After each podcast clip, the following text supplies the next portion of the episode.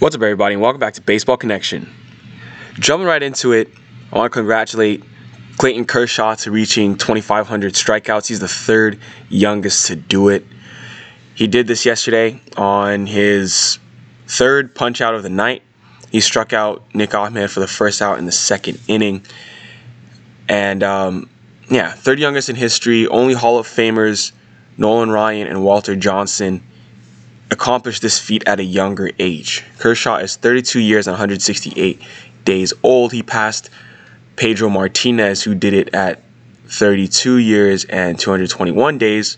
He's the fifth pitcher to reach 2,500 career strikeouts by his age 32 season, behind you know those those pitchers, Nolan Ryan, uh, Walter Johnson, and Pedro Martinez.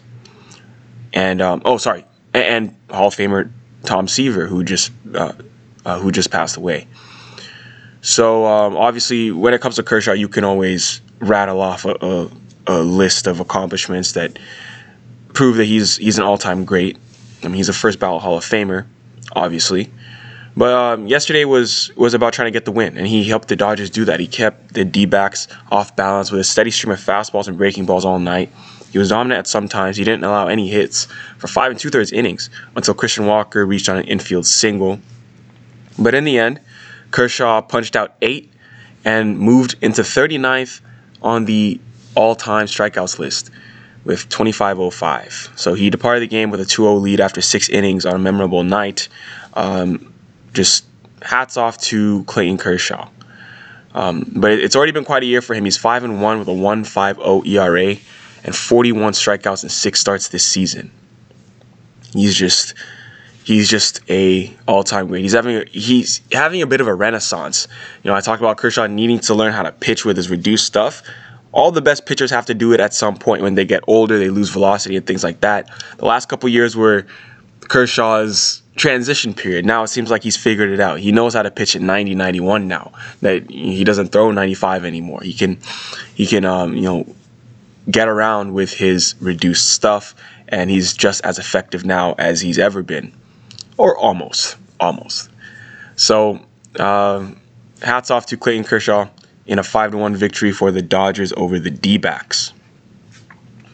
Let's stay in California on the West Coast, going on the other side of town to Anaheim, where the Padres played the Angels. Mike Clevinger made his debut for the San Diego Padres. And um, the Padres lost 2 0 to the Angels, but it was it was a good start. It was a good start for uh, Mike Clevinger. Um, you know, he was pitching. Austin Nola was catching. You know, the new catcher they just got from Seattle. But he Clevinger was the biggest prize from their deadline shopping spree.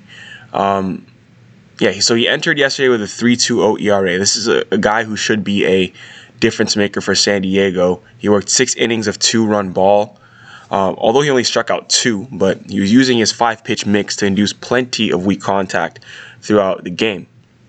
He hadn't pitched since August 26th, so was understandably a bit rusty, particularly with his breaking ball, but um, you know his fastball was there, and um, two runs over six innings is still a strong start, regardless of how you piece it. But he's going to be a huge he's to be a huge piece for this team moving forward.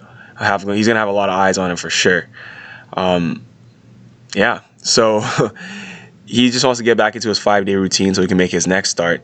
But the Angels do win this game over the Padres by a score of two to nothing. On the other side, it was Andrew Heaney taking the mound for the Angels. Seven shutout innings with six punchouts for him, looking pretty darn good over there. And that was that was what paced this game. It, it was Andrew Heaney's outing that really uh, set the tone for the Angels. They win this game by a score of 2 to 0. Alec Bohm hits a sac fly in the 10th to give the Phillies a four game sweep of the Nats. So, with that win, the Phillies secure their ninth win in 10 games. And it's funny because 10 games ago, in a post game conference, Bryce Harper said they needed to get on a streak and they needed to win nine games out of 10. And that's exactly what they've done. Kind of funny how that works. But yeah, a four game sweep is always sweet, but winning 9 out of 10 is even better. Because before this streak, they had dropped to a record of 9 of 14. Bryce Harper was literally like, "We have to go on a streak and win nine out of ten. It needs to happen," and that's exactly what happened. Uh, I was watching this game live. Uh, the, the Phillies have this uh, interesting they call it the pandemic crew they actually have fans outside the ballpark part of their stadium uh, there's like a gate there where um, people from like the street can actually like you know stand right there and you can hear them. So they, they play like these air horns and everything whenever like phillies players get a hit and, and stuff like that. So it's actually they do have a little bit of, of, of a home field advantage here. They have their they have some fans outside the stadium that are loud enough for everyone to hear. so uh, that, that's always been good. Uh, you know, they, they, were on Sunday Night Baseball last weekend. I was watching. Then yesterday I was watching. Uh, you know that game against the Nats. But yeah, uh, things are looking up in Philadelphia. They they've done they, they've done enough to right the ship. They short up their bullpen. Now they have a winning record. They're 18 and 15. Uh, you know, yesterday was you know a mediocre start from Zach Eflin, six innings, four earned runs, um, but you know that was okay. That was okay. They they were able to get behind him. They were able to support him, give enough run support, and um, they were able to get the win, six to five in extra innings against the Nationals. The Nationals are not doing too hot this year. 12 and 23 is their record, but we also have to remember last year they got off to a um, a pretty bad start and they won the World Series. But unfortunately, they don't have that luxury this year. Um, if you get off to a bad start, you're you're out of it in a 60 game season. That's just the way it is. Pete Alonso hit a walk off home run for the Mets yesterday, his first career walk off homer, and helped the Mets get a nine to seven win over the Yankees in 10 innings. It was you know obviously a two run homer because extras start with a runner on second base. But he took a 98 mile an hour fastball, sending it screaming down the left field line for that walk off shot. He was hyped. Uh, that's that's a nice way to pay tribute to Tom Seaver. I mean, obviously they did their stuff before the game, pay tribute to him as well. But um, yeah, Al- definitely is, is trying to uh, break out of what had been a slump. Um, this dude was 0 for 4 on the day, one for 19, one for his last 19, four for his last 42. Um, last year's NL Rookie of the Year, I mean, he's still been hitting for power, leading the team with seven homers, but he wasn't really doing much else. So getting that, getting that walk off homer obviously is, is going to get the juices flowing.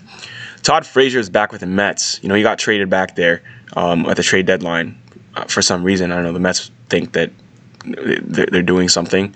Um, not that Frazier's a bad player, just that I feel like Brodie Van Wagenen making trades is just a way for him to feel like he's still relevant, like uh, he's he's doing stuff, trying to make the team compete. But everyone knows the the Brodie Van Wagenen experiment, GM experiment in in New York has been has been a, a failure. Uh, I'm not even gonna sugarcoat it. Some of the trades he's made and things like that haven't worked out very well. But I digress. Todd Frazier, back in New York, he had a three hit game yesterday. So um, good to see the Todd father back into things in New York. So that's going to do for today. Just wanted to hit on those things. If you enjoyed this, please share it with someone who would be interested, and we'll see you next time on Baseball Connection.